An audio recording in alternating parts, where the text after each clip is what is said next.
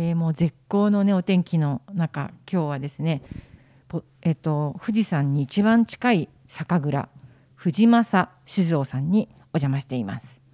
お酒を美味しくする米と水って？とかね純米酒清酒大吟醸って一体何が違うの？とか。なんで富士山に一番近い場所で作ってるの？なんていろいろと聞いてしまいました。お楽しみに。行ってみよう。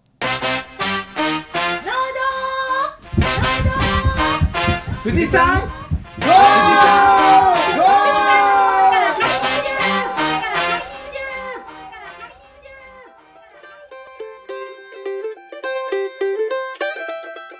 農道富士山号は富士山のふもと静岡県富士宮市からさまざまなゲストをお招きしてお送りする農系ポッドキャストですメンバーは6トントラックが畑にはまりました。サトゥと。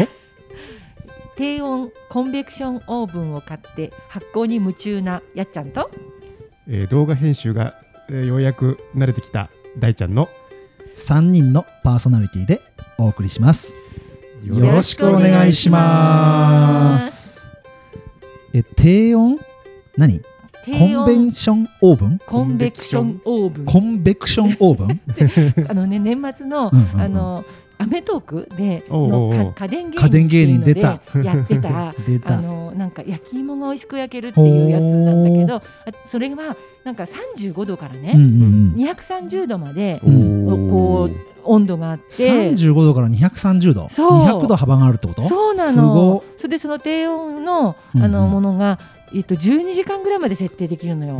だからもう何でも作れちゃうわけ。甘酒とかあとどぶろくとかも作れちゃうし。酒ばっかだも パンも作れちゃうし。ああそうか、うん。そうもうねハマってます。だからすごい今日タイムリーみたいな。熟成って言言わなかったっけさっき。熟成発酵？はん？そのコンベクションオーブン？オーブン、うん。は焼基本焼くっていうか熱通すのの時間と温度が設定できるってことか、そうそうそうそうそうそうそう。うん。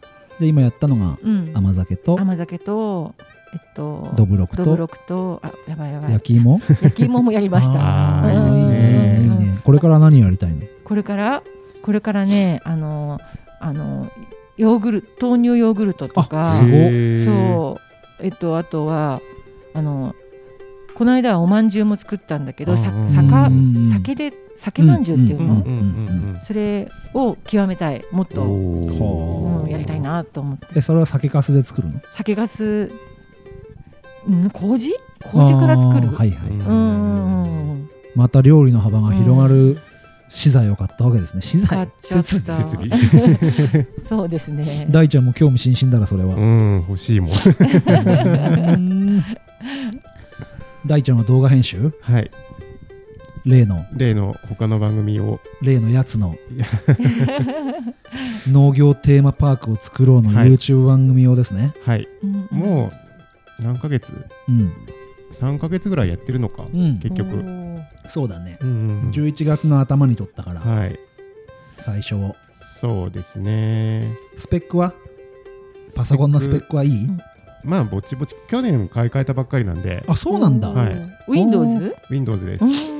えソフト何使ってるの？ソフト、えー、と動画編集、うんうんあの無料のうん。 AviUtl っていう、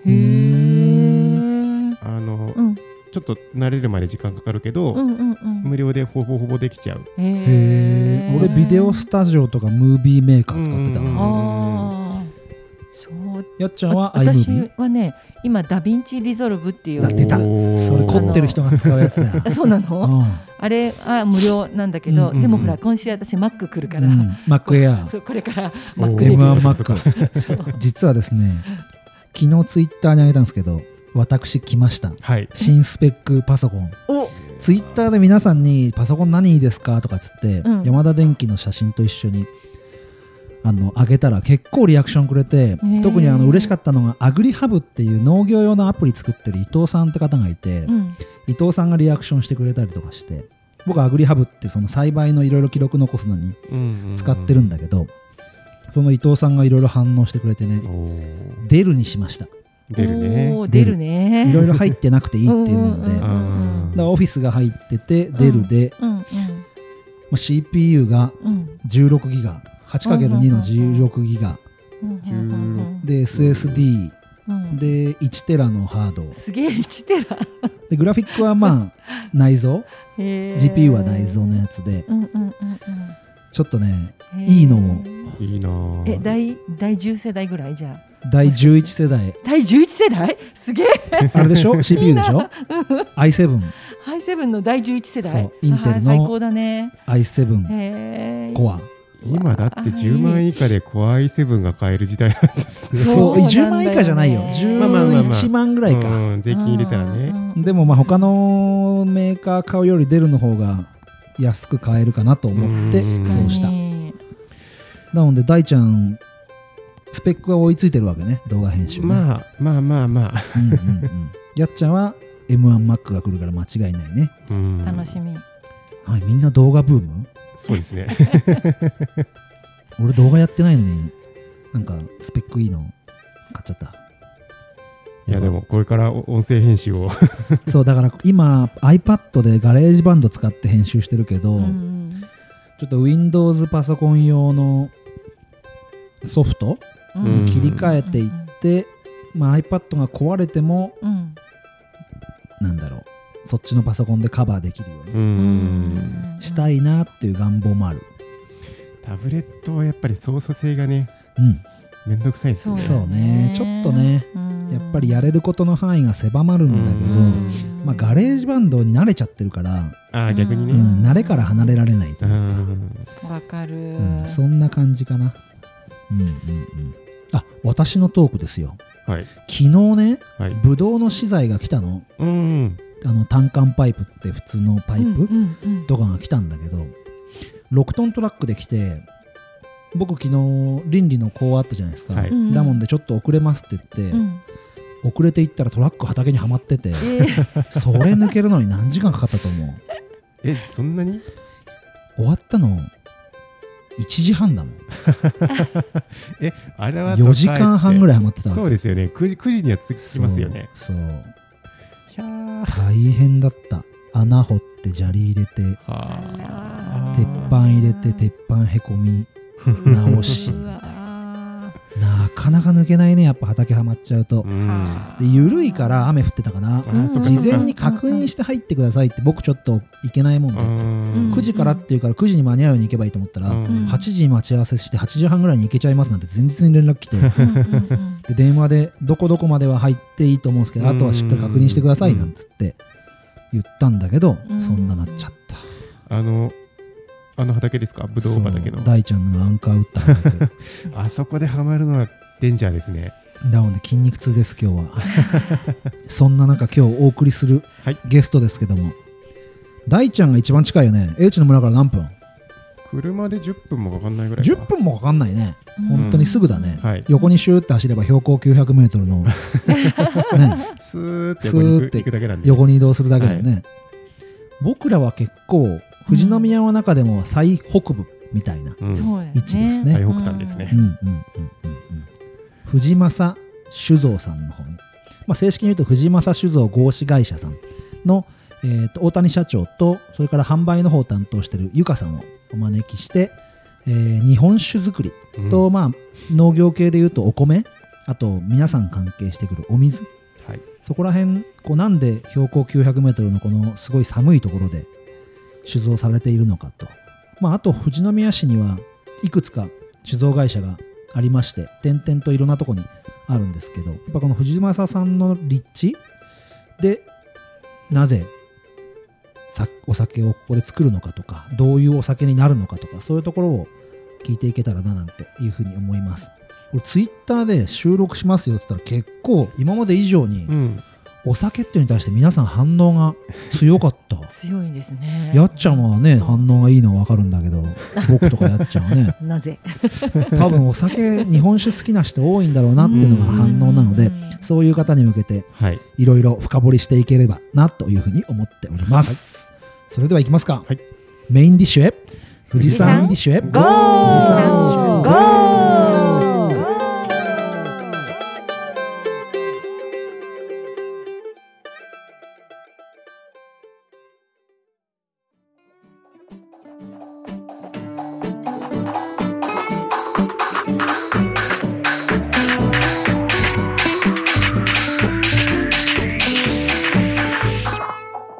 メインディッシュは大ちゃんとやっちゃんの2人でお送りします。というわけで今日は、えー、と朝霧高原にあるうんと朝霧フードパーク内の、えー、と藤正酒造さんに来ています。えー、と本日のゲスト、えー、と大谷社長と,、えー、と澤田由香さんに来ていただいています。じゃあ軽く自己紹介お願いします。はい、えー、藤正酒造の社長をしてます大谷です。えー、と私の方は、えー、と業界はもう28年で、えー、藤正の方に来てから約4年になります。はいありがとうございますじゃあ由香さんの方お願いしますはい、藤正酒造の澤田由香と言います。今、朝霧売店の方で店長をしておりまして、いろいろなあの酒造りの方の企画だったりとかも担当しています。お酒は大好きです。はい、ありがとうございます。というわけで、今回初めて、えっと、お酒についてのゲスト、あですよねになりますよねうんはい、そう結構ね、今回お酒、日本酒がテーマということで、ツイッターで告知したら反応が皆さん良くてね、いろいろ質問が来てるんでね、それらも聞けたらなと思っています。というわけで、えっと、まずは、まあ、日本酒に欠かせないお米について、ちょっとお伺いしたいと思います。はい。どんなお米、今、えっと藤正さんでは、えっとお米はどんなお米使ってるんですか？えーとまあ、皆さんご存知の、えー、とお酒を作るための一番いいお米ですね、まあ、山田錦。あと長野県産の三山錦。であとはあの今地元で、えーともう10年以上になるのかな？10年ぐらいになるのかな？作られてるあの誉富士といううん。あの静岡県の酒造公的米ですね。それとあとはあの通常食べたりするお米半米なんかも使ってるんででもね大きく言うと4種類ぐらいですかね。はういん。その4種類は、えっとそのそれぞれおこ、えっとお酒に合わせてとかじゃなくてブレンドして？いやお酒に合わせて単単独でですねすべてね。うんはい。なるほど、はいでそれら、えっとお米は、えっとまあ、長野県とか、他のところっていうのとあと富士宮のお米そうですね。も使ったりとかして、へえまあ今年今期ですけどあの作りはちょっと少ないですけども、はい。先ほど最初に言ったあの山田錦というのは一番いいのがやはり兵庫県の山田錦になるんですけども、はい。その山田錦と同じ山田錦でもあの富士宮で採れた山田錦も使ってるんでまた種類が一つ増えるかな。おー。やっぱりそんなところ味がですね違うんですか？その産地によって。やっぱあの、うん。土壌の問題とか、ええええ。やっぱそういうところもありますんで、うん。やはりちょっと、質を見たらやっぱうん。兵庫の方の方がいいですね。うんあの4年前にあの兵庫の方の酒米を、うん。あの作ってる田んぼとかちょっと見学に JA さんの関係で行かしてもらったんですけども、えやはりちょっとあのこちらの田んぼとはちょっと違う感じのはい田んぼでしたね。で誉富士とか、うん。あのまあ、山田錦とか酒米っていうのは、うん。あの田んぼでこう稲穂がうん。やっぱあの粒が大きいんでしなりが全然違うんですよね。ですから行かせていただいた時にちょうど収穫前だったんですけども、ええ。あの僕ら最初教えてもらうまではちょっと分かりにくかったんですけどね、あのこっちは半米ですよこっちはあの酒米ですよみたいな。もう一目瞭然で分かる感じでしたね、はい。まあ、ちょっと今までにない経験で楽しくできましたけど、はい、食べるお米とそのお酒用のお米ってやっぱ大きさの違いっていうのが一番大きな違いなんですか、そうですね。あまあ大きさもありますし、うんあとはあのお米の中にあるん。この心拍という部分なんですけども、はい。うんそこの部分がやはりあの大きいくできてるんだね。はい。そうそうそこはやっぱりうん。雑味があまりないので、ですからあの皆さんご存知の純米大吟醸とか大吟醸になるとその芯の部分まで削ってうん。要はそこの部分だけを作るっていう使うっていうところで。あの排乳って言われてるところですか？心拍って。あの排入はまたちょっと違ったと思います。はい。へ本当に中の中心部分のうん。普通のお米だと本当に薄く入ってるような形になっていて酒米だと本当丸くこう、はい。目目だとするとこの中のこう瞳みたいな感じですね、こんな感じです。もうまさにこの龍角散の中の入ってるっていそううようなイメージ、そうそんなイメージ、その周りを削って、そうその中の心拍の部分だけを日本酒にするっていう。仕込むのに使うとはいいうことですね、えじゃあ純米大吟醸ってもうほぼほぼお米削ってそうですね、中のほんの芯だけを使ったっていうところだから綺麗な、はい。綺麗な。はい、へえやはりあの、うん。そういう芯の部分のねあの米原料にして作ると、うん。やっぱ作り方もやっぱねやっぱデリケートなものを使うんで、うん。やっぱ慎重になりますからやっぱあの時間をかけてこう低温温度を下げてですねおーでこう慎重に作るような感じになりますね。と出来上がったお酒がやっぱ綺麗な香りもいいお酒になっていくよその削り方で清酒だったり吟醸だったりっていうのでそうですね。違うってい削り具合精米具合っていうんですけど、はい。えええその削り具合が50%このお米に対してうん。はい。50%以下だともうのお米を原料で使ってれば大吟醸を歌えるような形になってますね。へー。50%ええ以上っていうから以下以下かい以下以下になるんですね。そういう表現がちょっとあれですけどね。はい。はい。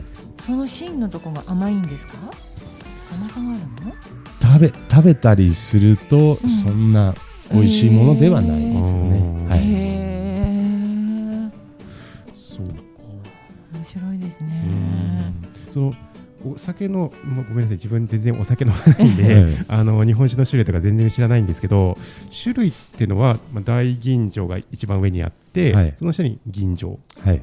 でその下っていうのはどんなのがあとは続くんですか？本醸造とか、はあ。今言われたようにざっくりあのお酒分けると、米と米麹だけで作った純米酒純米酒というものと、うん。あとその純米酒に醸造用アルコールというアルコールをはい。加えたものとの、あのアルテン酒っていうのとこれ2つに分かれます。おはい。ーで今言われたように上からいくと、要は簡単に言えば純米っていうものがついてるのは米と米麹だけ。うんうんうんうんはいはい。で純米っていう言葉がついてないものは醸造用アルコールが入ってるっていうふうに思ってもらえばいいですうん。だから醸造用アルコールが入ってるのは大吟醸吟醸本醸造で純米大吟醸純米吟醸純米ざっくりというとこの6つですよね。そうすると分かりやすいと思います。なるほど。へへー。ー純米ってついたのは本当にお米だけを発酵させてできたアルコールそうですね。米と米麹だけですね、はい、へー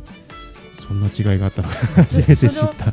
アルコールを入れるか入れないかっていうのは、はい。えっと、い入れると味がどうどうどうどうなるんですか、えー、と僕がね、思うにはその、なんていうのかなこう消費者の方とかでもこの売店でちょっと立って説明したりするのは蔵の特徴が出るのは純米の方だと思うんですよね。あの線で表現させてもらうと、はい。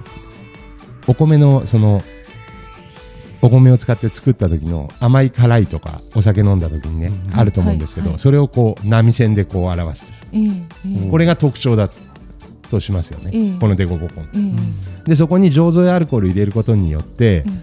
このデコボコが埋まるじゃないですか。はあ埋まるって考えてくださいそうすると、ええ。結局特徴のあるお酒に対してそういうものが入るとちょっと飲みやすくなる、あー。そういう解釈でわかりますかね、うんなるほど。そうしてもらうとそれであとは好みで甘い辛いっはていうような感じでは説明してますけどあそこで個性を出すんですね。そうですね。ですからそこの蔵の特徴っていうのはやっぱ純米系の方が僕は、うん、出るんじゃないかなとは思ってますね。うん。うんうん。はでそこの酒造さんのちょっと特徴を知りたければ純米を買って。系の方が、うん、あー。まああとはもう香りとかそういうものもありますんで、うーん。やっぱ香りとかそういうものを楽しみたいんであれば、うん。逆にあの吟醸系のアルテンの方の方がいいですね。あのお酒の香りっていうのはうん。アルコールにつく習性があるんで、へえだからあの例えばこの一つのこの円の中にええ。香りの粒子が10個あるとします。はい。はい。純米系だと10個がバラバラですよね。うん。バラバラにななります。うんうん。だから香る時に一つずつがちっちゃいわけですよでそこにアルコールがポンって入るとするじゃないですか、うんアルコールの玉が今度じゃあ3つ入ったでしょはい。そうするとこれにこの細かいものがつくわけですよ。だだから同じ数でもええこの吸った時のうん。1回の量ってええいっぺんに3つ入るとか。っていうと感じ方変わってくるじゃないですか。えー、なるほど。であの銀条系の方が香りを楽しむんであればいいかと思います。違いがなんかそう言われると確かに分かりやすい。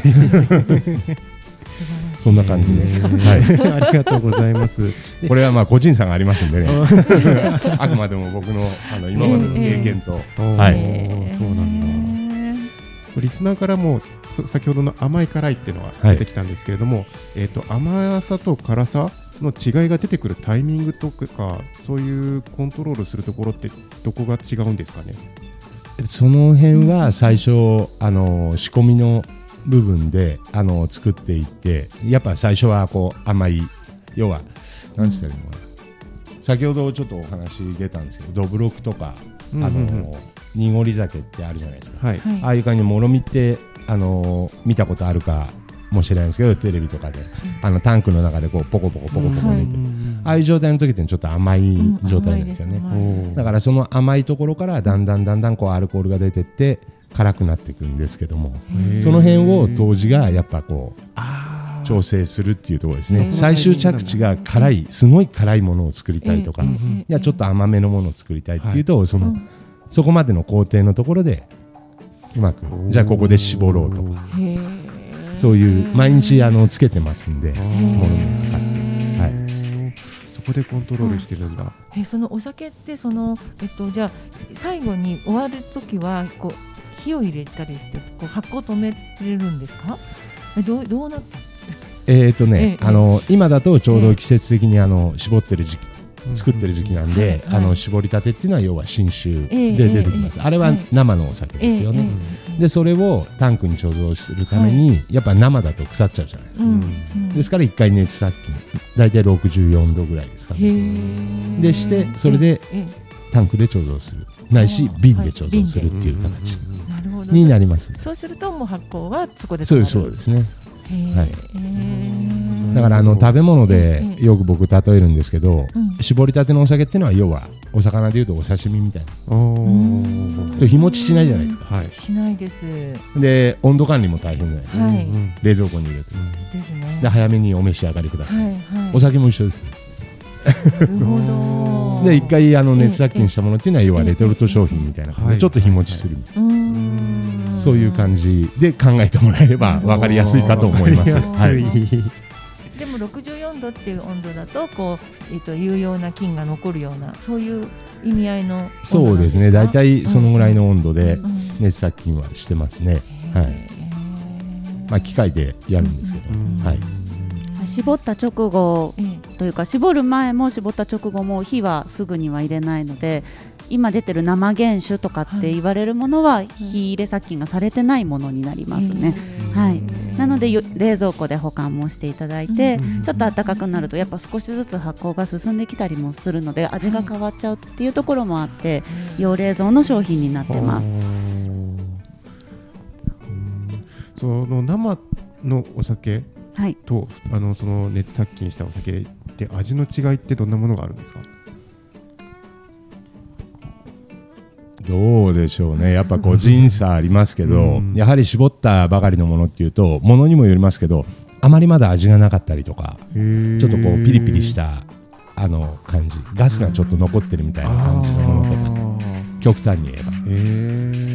でまあちょっと置いてこう味が出てくるっていうものとかもあるんで、でどあのー絞りたてのものだとこう新酒花っていうんですけど、はい。うんこう独特のこうちょっとピリッとしたようなこう鼻に抜けるような香りとか、そういうものも楽しめたりはしますけどへね。えはい。そういう楽しみ方なんですね、はい。なるほど。ありがとうございます。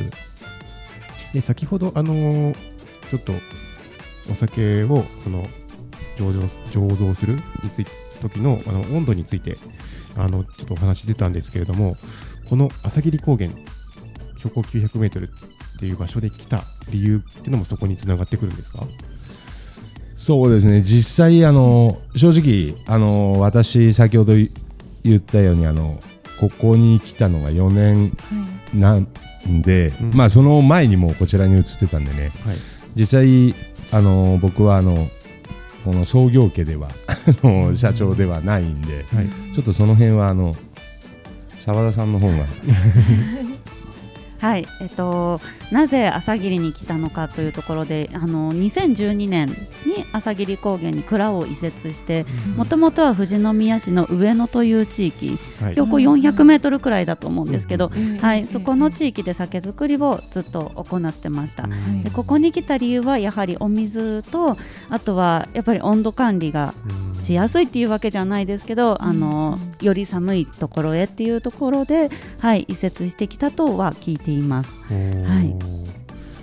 さ寒い方が日本酒にとってはある程度いいっていうことなんですか？そうですね。やっぱり発酵なのであの発酵やられてると分かると思うんですけど、うん温度があの上がっていってしまうっていうところも上がりすぎちゃうと、もうどんどんどんどん発酵のスピードが速くなってしまうので、そこら辺でやっぱりコントロールしやすいよううんに低く低く低温発酵していくっていうところで、はい、あのメリットがあります。ああそっかそっか。さっきのあの見極めのタイミングもはい。早いともう本当に一瞬だから、はい、そうですね。ああパッ大変なんだけど。ともう1時間おきとかに温度を測ってないともうどんどんどんどん進んじゃうとかっていうのもあると思うんですけど、うんそこがやっぱり緩やかなあのうん温度の変化をしていくっていうところで、はい。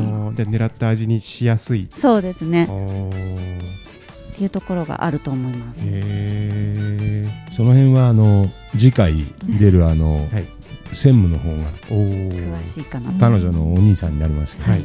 その辺で突っ込んで聞いてもらえれば 喋れるとこまでは喋ると思います。の で一応企業秘密もあるんであなのあとあの後で打ち合わせはしておきますけど。喋んなよみたいなところでもやっぱり聞いてからねものすごい寒いっていうのを知らなかったっていうところもあったの仙台が。知らなかったと思うんです、まさかマイナス10度以下になるとも思ってないですし雪が降ることも想定外なので、そうなんです。この建物の作りははいもう熱が、あのどんどん逃げちゃうというか あの寒さがどんどん入ってくるような建物なので温度管理しやすいのかなっていうのはちょっと疑問がありますけど、はい、でもやっぱり低温で引っ張れるっていうのはあのいいことだなとは思います。ということは夏はお酒は作ってない。冬しかお酒ってやっぱ作んないってこと。そうですねうちはそそううですね発酵しすぎちゃいますもんね、はいですからあの富士宮の他社さんもはい。そうだと思うんですけどね、うん。はい。うん。そうですね。蔵開きとかって大体、この時期？この時期。そうですね。毎年だからうん1月にもう今年も、あ今年はできなかったですね、うん。できないんですけど、うん。高砂さんがやられてはい。で2月にうちと牧野さんがあのはい。上野地区のお祭りということで、で3月に藤錦さんがうんやられて大体3月で終わりみたいな。なんかあのお質問がありましたようんあね。あの蔵開きはい。をあのするのこうなんか歴史的なそういうなんかこう理由みたいのってあるの？なんこう蔵開きがあるんでしょうか？みたいな質問をいただいたんですけど、くらあ蔵開きの由来？みたいなでところですかね。え特にそういうのは聞いたことないんですけえど、多分ですけど、ええその、酒蔵行くと分かると思うんですけど、ええ。あのうちの今日もね入ってきてもらった時に杉玉があったと思うんですけど、ええ。ええ。あの杉玉っていうのは新酒ができた時に新しいものに変えるんですね。はいはいうんうんはい。ですからあの昔はあの新聞とか広告なんかはないですからええ。酒蔵の前を通って緑色の杉玉がああ出たなと、うんうんそうするとあ新酒ができたんだっていうことでええええええ。買いに来られるっていうようなそういう話は聞いたことあるんででこれを1年間ええずっと吊るしておいて、うん。まあ枯れてきますよね、はい。でそこでこう見るような感じなんでそういうところから多分新酒ができたお披露目みたいな形で蔵開きっていうのはできたんじゃないかなとは個人的には思いますね。なるほど。はい。楽しいですよね。と思いますね。うん。そっか。なんか富士宮の蔵開きも結構大きくイベント的な感じでやってて楽しいですよね。そうですね。うんあの毎年だから1月から3月まではお酒好きな、本当に。本当に。あそこに行くようになってあの日本酒の美味しさを知りました。なんか連れてってもらって、いろんなお酒こありがとうう飲ませてもらってあこんな美味しいんだと思って。はい。去年あげてましたよね。なんか 首から下げる。おチョコストラップですかね。はい。出してました。あ そこでやっぱりたくさんの方に気軽に飲んでもらえるっていうところも蔵開きのいいところかなとは思っていて、ね普段やっぱりお店に入って一杯飲もうっていう気にはならないけど、ああいうところに来て、あ人の飲んでるのちょっといただいてっていうところでコミュニケーションが生まれたりだとか、あと普段会話ができない蔵蔵元というか蔵の従業員の人とか作り手とかとも、あの直接話ができるっていうのもあの皆さんにとって楽しいのかなと思って開催してます。お酒以外にもあのゲストで来ていただいた、えー、と青空ピッツァの大塚さんとかも出店してたりとか、へー。なんか食べ物のブースとかもあってすごいお祭りみたいな感じでいいそうですね、だから地元のそれこそ前回出られたんですがあの青木陽慶さんとか、うん。あのそうですね、はいあとは結構だから地元の方たちに出ていただいてますね、えーでそれをつまみにしつつお酒を飲んでいいなあいつもねおお店そう土日なんですよね。そうなんですよね、うん。日曜日に第一日曜日2月の第一日曜日なのでね。お店があるとそう皆さん来られないっていうの よくあれなんですけど。そうそう。あのいつもパンフレットを置かせてもらって。ありがとうそございます。うそうそうそう。みんなお客さんもねあこういうのあるんだっつって持ってってくれるんで、うんいや僕たちもいいなとか思いながら 置いてるんですけど。で今年はねこういうコロナ禍でできないんで、ですけどあのやはりご自宅でもねやっぱこう少しでも雰囲気味わっていただければと思ってねええ今回あの福箱っていう形で、うん。あの通常売ってる商品あと今の季節商品それとその時にしか出さない予定だった商品詰め合わせを4種類ぐらい作りまして。であの販売の方今受付して取ってやってる最中ですけども。でやっぱ地元の食材もそうですけど、うんうん。あとここであの毘沙門さんが中心になってるんで杉山だるまさんあの富士宮のだるまのね、であそこからあのだるまを仕入れまして、はい。縁起物なんでね、うんこういう時だからこそなんですけどこれはあの蔵からのプレゼントで全てのその商品の中に一つずつ全部、えー。ちっちゃいですよ。ちっちゃいですよ。あはい。ですけど入れさせていただくような形ーで、えそんな形で今年はやらせてもらってます、えーー、おー いいですね。なんかあれ買うのもすごい並んでいつもね。ねのものすごいなる長蛇の列なんですよ、それを買うのに。えそう蔵び開きに行くと。うんでもううんもう早く早々となくなっちゃうみたいな、えー、大人気商品。うん大人気商品、えうん。そちら今は、えっとこのお店お店では販売はしていなくて、うんうん。もう完全受注生産になってしまうのでもう出来たてのお酒を人数分詰めて発送するような形にしているので一応、はい、2月中にご予約をいただいて、まあ、2月中にまた発送もさせていただいたんですけども、うんじゃあもう飲みたい方ははいぜひすぐぜひにチェックこの配信ではもうちょっと終わっちゃってるかもしれない。かもしれないですね、うん。はい、売り切れになってしまっているものもあると思います。じゃあまた来年に。はい。はい。一度興味のある方はお問い合わせいただければとは思いますけども、うん。はい。残ってるかもしれないんで、はい。ぜひ早めに。聞いてみてください。はい。まああと、えっ、と、朝霧高原に移った理由のもう一つ、お水？で、はい。ちょっと伺いたいんですけれども、やっぱ上、えっ、と、違うんですかね？その土地によって水が。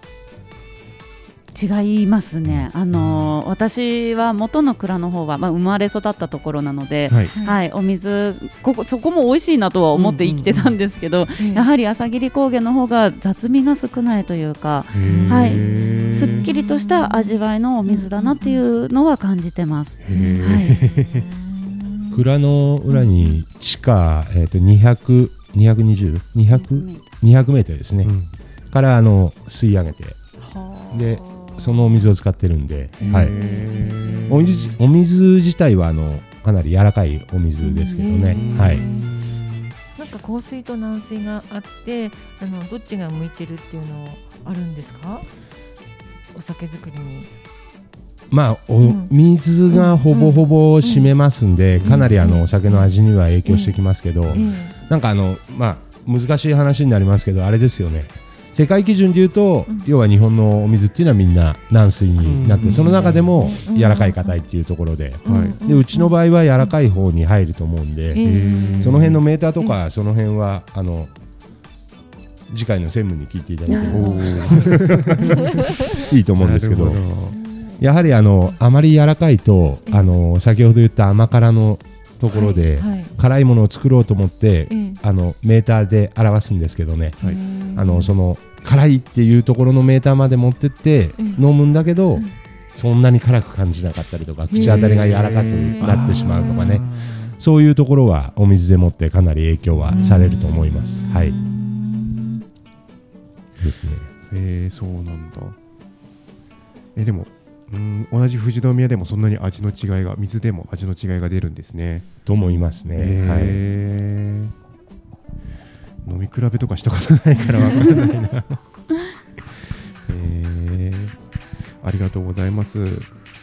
でですねえっ、とここの場所が、えー、と前回えっ、と秋ぐらいに出ていただいた、えー、とお茶屋さんの富士園さんも、えー、と入ってる朝霧フードパークにあるんですけれどもこちらに移ってきた利点というかまあ、もともとあの朝霧高原でやりたいっていうのの中でお話を伺ったんえ、えっとお話が来たんですよね。はいそうですね。お話をいただいて、まあ、ここ国立公園内なので、い。本当はこういう商業施設だったりとかっていうのは大々的に建てられない地域だと思うんですけど、その中で市とか県とかをあの交えながらここにうん。あの朝霧フードパークっていう食の工房の、はい、団地を建てるっていうお話をいただいて、はい、そこから移転をしてます。うん。はい。じゃあ普通にもう酒蔵は作れるけどそう食品を売ったりとかっていうのはなかなかできにくいですもんね。そうですね。テーマーパーク的なものはちょっと作れないような場所だったと思います、うん。その後あの世界遺産に登録されたりとかして、もっと厳しくなったので、はい、そうですね。結構富士山のふもとの中ではあの特殊な地域かなとは思います。そうお茶お茶もあってお酒もあってねあとお菓子とかはい、もあった。りとかして、牛乳のソフトクリームがあったりとかして、でね道の駅がすぐ横はい、にあってそうあのー車で来たねお客様がこっちにふらっと来るみたいな。そうですね。うん。お散歩がてら道の駅にやっぱり毎年来られてるっていう方も多くて、ではい。最近はキャンプにいらっしゃる方もとても、うん。あの朝霧高原はキャンプが盛んなので。ははい、あの過ごしていただいてその中でやっぱりキャンプでお酒を飲むっていうところで、はい、使っていただいたりとか。はいですね。地域の方からはちょっと遠くなっちゃったところはあるんですけど、うん逆にあの県外の方だったりあの、うんうん県内のちょっと遠方から来た方なんかには、あの道の駅の隣にこんな施設あるとは思わなかったって言ってうん楽しんでいただくことが多いです。おー。まあでも地元の方にはね酒びえっ、と酒蔵はい、あの蔵開きで、はい、あの振る舞ってでこういう場所でそうですね。うんはい、あの県外とかとうん遠方の方からのちょっと支持を得るっていう。はい、そうですうね。んなるほど。なんかすごくいい縁縁で。本当に。うんなんかこういろんなコラボイベントみたいのもね時々フェイスブックとかで見るんですけどそうですね。はい。最近はちょっとできなくなってきてますけど、んあのうんうんここのフードパークだけではなくて、他のやっぱりイベントの企画の誘致なんかも行ってますので、はい、あのワンワンマルシェとかあのちょっと大きなワンちゃんのイベントをやったりとかもして、はいあのお子様からもう本当にお年寄りの方まででワンちゃんも含めてみんなが楽しめるような施設になっているのかなっていうのはありますね。本当になんか富士宮の食を集めたこうねテーマパークみたいはい、そうな感じですね。すごい楽しいですよね。はい、ありがとうございます。本当。ね、これからもフードパークで、ね、イベント、まあ、これからちょっとね、暖かくなってきたらね、はいそうですね。ちょっとずつできるといいですけどね。だしお散歩がてら本当に、あの逆に密にならならないところなのまあで,、そうですね。はい、皆さん市内の方をふらっとあのうん。お散歩に来たっていう方も多いですね、うん。歩きに来たよっていうのも多いので、はい。はい、そんな形であの来ていただければいいなと思います。ですね。お店の店内も広いし、そうですね。そう。であの店舗同士も結構離れてるそうから、ですね、はい、本当にいい運動に。そ う絶対密にならないみたいな。はいそう感じのところですね。富士山も目の前にあってねそうですね。それを見ながら歩いて。そう、ん。本当に今日は富士山が綺麗。なんです。綺麗です。うん。お食事もできて、はい。デザートも食べれてじゃあ帰りにお酒を買い買はい。って、えーお家で飲むと。そんな楽しみ方もできる、はい場所で、えー、との、えー、と酒蔵藤正酒造さんになります。えー、とじゃじゃあ前うんとメインディッシュ前編はここで終わらせていただきます。ありがとうございました。ありがとうござあいますりがとうございます。それでは、えー、とデザートへ富士山デザートへゴーありがとうございます。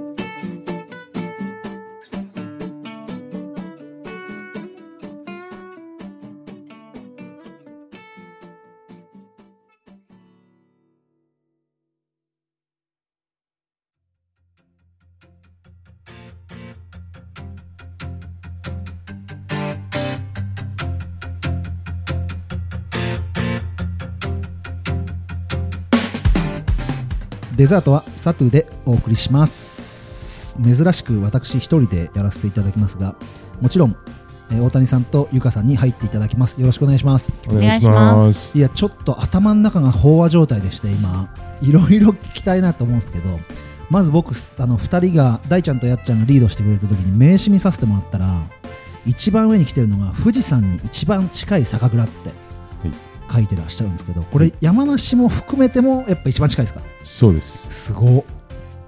一番近い。距離的にどうなんですかね富士山との距離って？どうなんでしょう。地図上では線引きで測ったことはあったんですけど、うんうんうん。ちょっと距離的にはすいません、ね。見てなくて。縮尺の線引きで測るしかないですよね。ねはいすいや 本当に一番近い。はい。富士山に一番近い。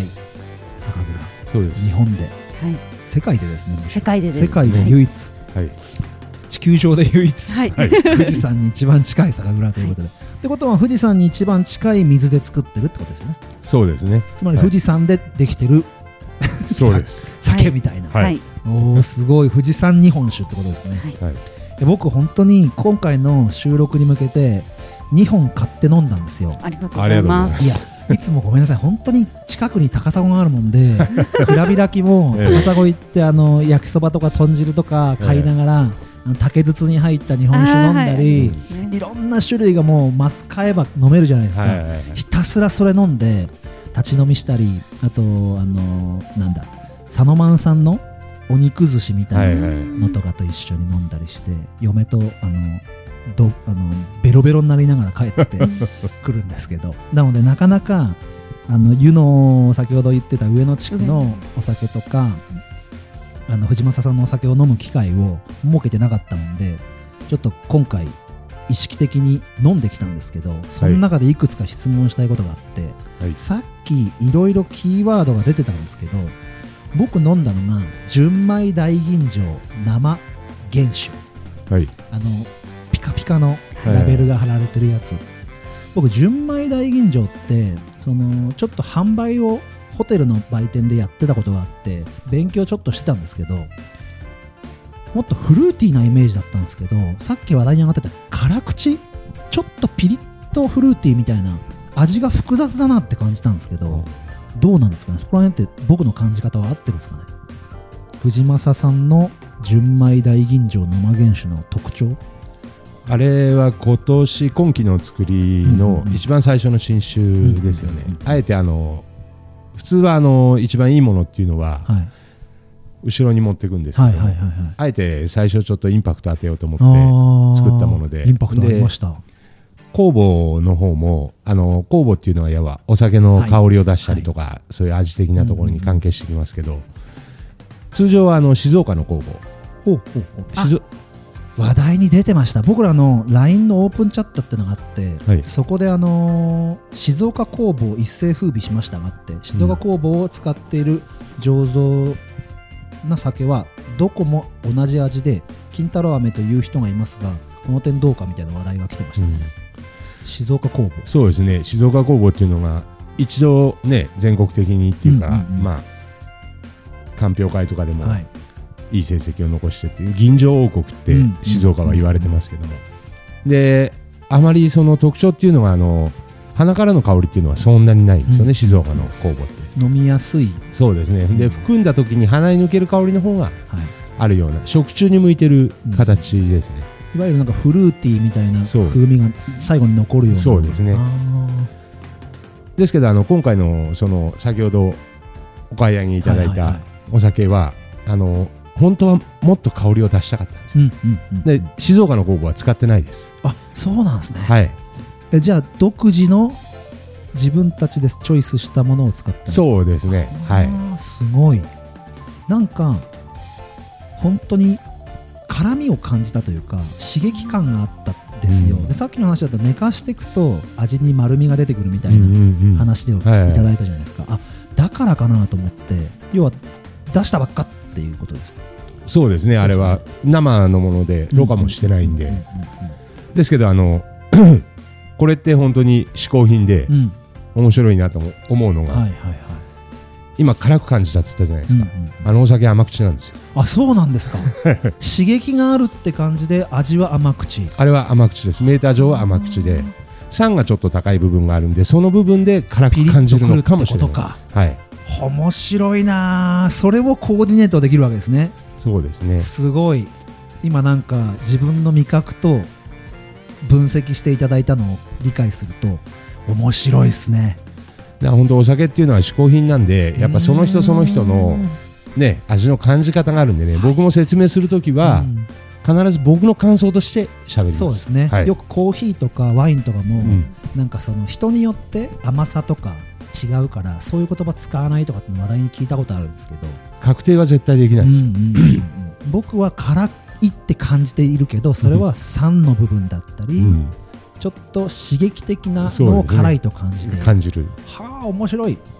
湯川さんやっぱそれ売店でやられてるじゃないですか、はい。そこら辺の説明ってやっぱ言葉の選びというか気をつけてます、気をつけてますね。あのはあまああれじゃないですけど自分の感想も交えながらっていうところもうんうんうん。踏まえて話をしたりもしますし、あのお客様が普段どんなお酒飲んでますかっていうのあの初めて飲まれますかとか、うんうんうん。あの経験値そうですね普段辛口はお好きですかとかっていうのも聞きながら、あのじゃあこれがおすすめですよなんていうのも話したりするんですけど、うんそうですね。自分のとかあとはお魚当てうんうん。うるおつまみだったりとか、はいそういうものも考えながら話はさせてもらってます。今いい振りもらったんですけど、はい。ゆかさんは酒酒の魚と言いますかはい、当ては何を一番いやー難しいです社長の悪口だな、うんそうですね。それが一番ちょっと酒が進むかなと思って。僕ね、本当ね、前回、ゆかさんと打ち合わせさせていただいて、大谷社長と電話のやり取りを、大ちゃんと一緒に聞いてたんですけど、はい。本当に風通しのいい会社なんだろうなって思う社長のいじり具合でしたし。たまにお父さんって言っちゃうんですよ。あの大谷社長なのでおおがかぶっちゃって、あお父さんって言っちゃう時があって。さっきもゆかさんにマイクぶつけてましたね、ねす。ごい風通しのいい会社なんだななんて思ってはい。本当に。いましたけど、毎日美味しくお酒飲んでます。酔っ払いながら仕事してませんか大大丈丈夫ですそんな感じのはい。あの雰囲気の中ではい。やってるお酒のいろいろ話聞かせていただいたんですけども大谷社長はつまみは何を？お酒に合わせるんですかね？それとももうつまみはこれみたいどうですかね？その、まあ、ここ真面目な話なですね、はいはいはい。だからまあ今日何食べようかなとかあまあっていうかそんな立場じゃないんで。あはい。出し出していただいたものをはい。食べるしかないんで、お家の中のパワーバランス。そうそうそうですね。ですからまあ今日はこれを飲もうみたいな感じで、はいはいはい。それでその出てきたものと合わせて合わせこれちょっとこういうものに合わねえなと。あーかっこいいっすね。そういうの感じですね。食べ物にお酒を合わせるだけ選択肢を持ってるってことですよね。チョイスを。僕なんてあのもうお湯割りしかないみたいな でもねあれですよ。あのーこれはあの従業員にも言ってますけど、はい。自社のお酒っていうのはやっぱ飲むのは当たり前っていうか、うん。ね出来上がれば、ね。全全員に事務員も合わせてお全員にあの客さんに出す以上は、うんうん。あの味見させるんですよ、はい。ですからなるべく自分のお金を出してうん。買うには、あのお酒を買うときは他社のものをはい。買って飲みなさいっていうのは言ってますね、やっぱここの狭い枠の中だけでとらわれるとやっぱ良くないんで、はい、比較的その僕はあの日本酒いろんなの飲んできたつもりだったんですよ。だけど今回のその飲ませていただいた、えー純米大吟醸生原酒は今までにない味というかはい。感じ方だったもんでびっくりしたんですよ。ありがとうございまです。その前に僕はあの純米あ違った特別上純米うん、特別純米酒。酒の方先飲んではい、あやっぱり美味しいなと思ってる中にその後に飲んだんですよ、わすごい違うなと思って。これは聞かなきゃと思ってきたんですけど、そう。なので今の話が純米の方でアルコールの方でやってるのはまた違う名前になってくるわけですよね。はい、醸造用アルコールが入ってるわけはいですね、醸造用アルコールの方は、えー本醸造とかって書いてあるのはそっちはいですね。で清酒っていうくくりはどうなんですか？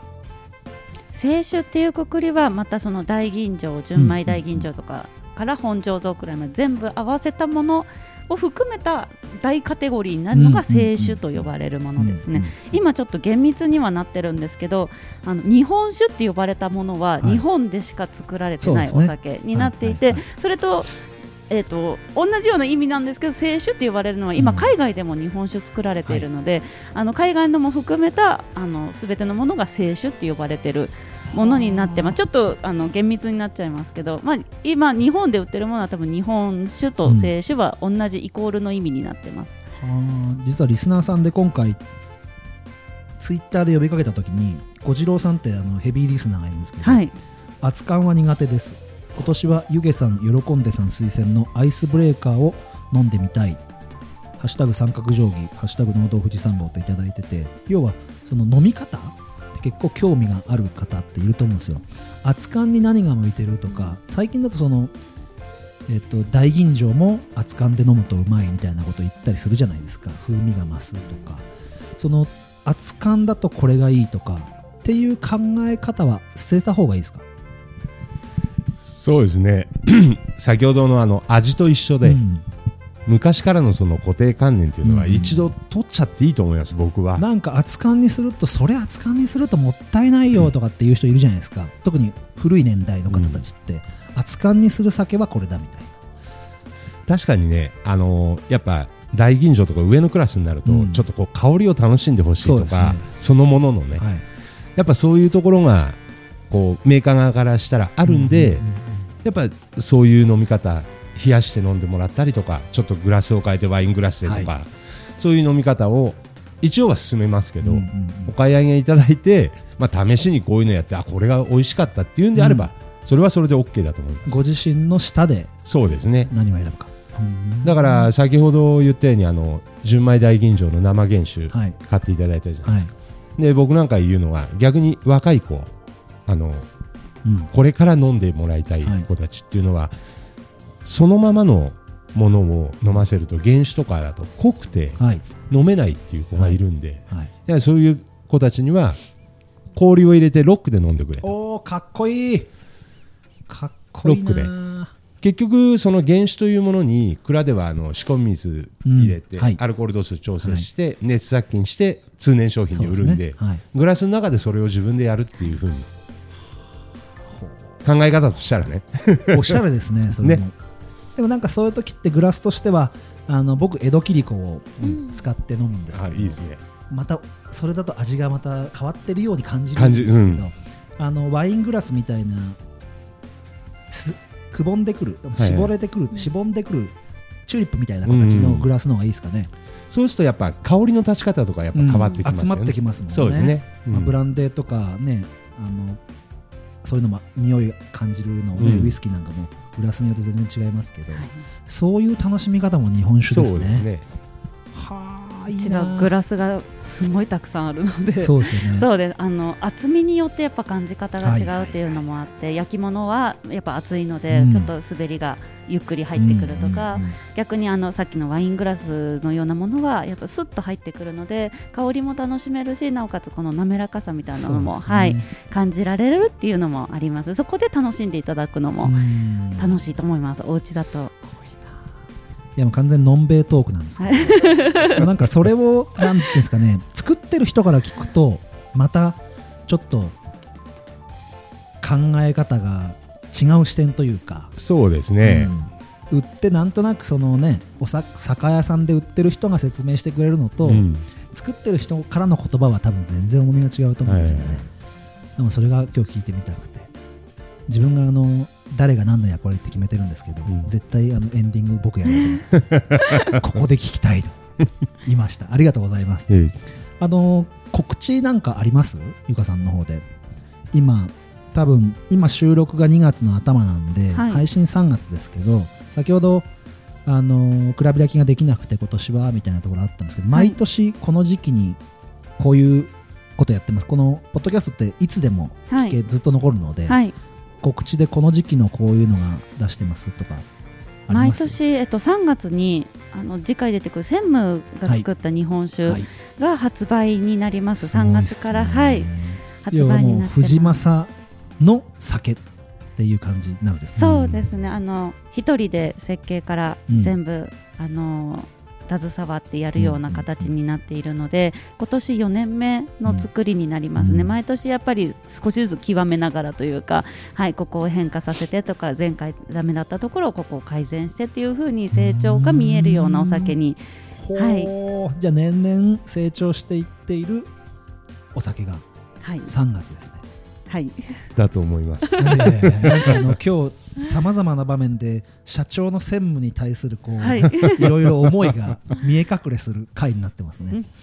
それが3月なんですね。はい、それが3月に毎年発売になってじゃああとはます。イベントはツイッターとか、はい。インスタグラムなんかもはい、ありますね。Facebook もやってますので、はい、それぞれにご覧いただければ、告知をゆかさんがしているとはい、いうことで。であとあれですね、はい。あのー2月の下旬になりますけど、はいあの今年から新しい新商品でリキュールおゆず酒はいはい今はい。出ますんでこの前ツイッターで見ました。これまだいいですか？ちょっと喋って全然いいです。これゆず酒は、えー、と段階踏んで今回3回目でうん。あのもう通年商品として出すことにしたんですけど一番最初はあの小さい瓶からはい。始まってでそこから720の分にしてもう試験的にちょっとこう一番最初出してあのー買っていただいた方からアンケートをいただいて、でそれに寄せて次出してうん。720、でそれで評価が良かったんでじゃあこれでいこうっていうことで決まったこうちゃんとこう1年越しですねそうすごい深深掘りしたいところなんですけどちょっと長くなっちゃうんですけど柚子に持ってったところって、まあ、他の酒造さんなんかもヨーグルトだったり、うん。ブルーベリーだったり作ってらっしゃるじゃないですか。柚子って他にはあんまりないですか？ゆずはもう出されてますね。出されてる。それこそ先ほど言った高砂さんなんかは出されてるとうん思います、うんうんうちはあのーリキュールっていうと地元の梅を使ったうん。梅酒、日本酒仕込みの梅酒しかなかったんですけど、はい。やはりあの売店立ってて女性の方も多くであのーリキュールだったらそういう梅酒とかそういうものだったら飲めるっていううん。ような方が多かったので、はい。ちょっとアルコール度数も下げて苦手な方でもちょっと取っかかりが一番いいのが柚子かなと、香りも味も。あで最初の試作の時にはあの従業員3人で 全部手で手でもいできて、ーすごすごい。収穫から。収穫から。はいはいはい。それも扱ってる農家さんを見つけて、はい。うん。でまたその柚子があの大量生産してるとこって柚子の木って知ってます？柚子の実にあるところにこうトゲがあるの、トゲがありますね。あれがないんですよ。あそうなんですか？大量生産してる本。どうも聞くと。僕ら行ったとこってもうバッチバチにあるんですよ。痛いっすよねあれ。傷だらけですよ。僕トゲがすごいでかいじゃないですかそうでかいんですよ。トもう車のタイヤパンクするぐらいゲのあれですから、で硬いんすよ。そう。3人で行って一番働きましたね。一番刺された一番傷だらけになりましそれちょっと取り方が下手だ一番働かされたっていう、はいはいはいはい。こんな感じです。一緒に行った人たちの圧力に負けてそうですね。働いたということです従業員2人で、でですけどあの味はもうピカイチなんで、はい。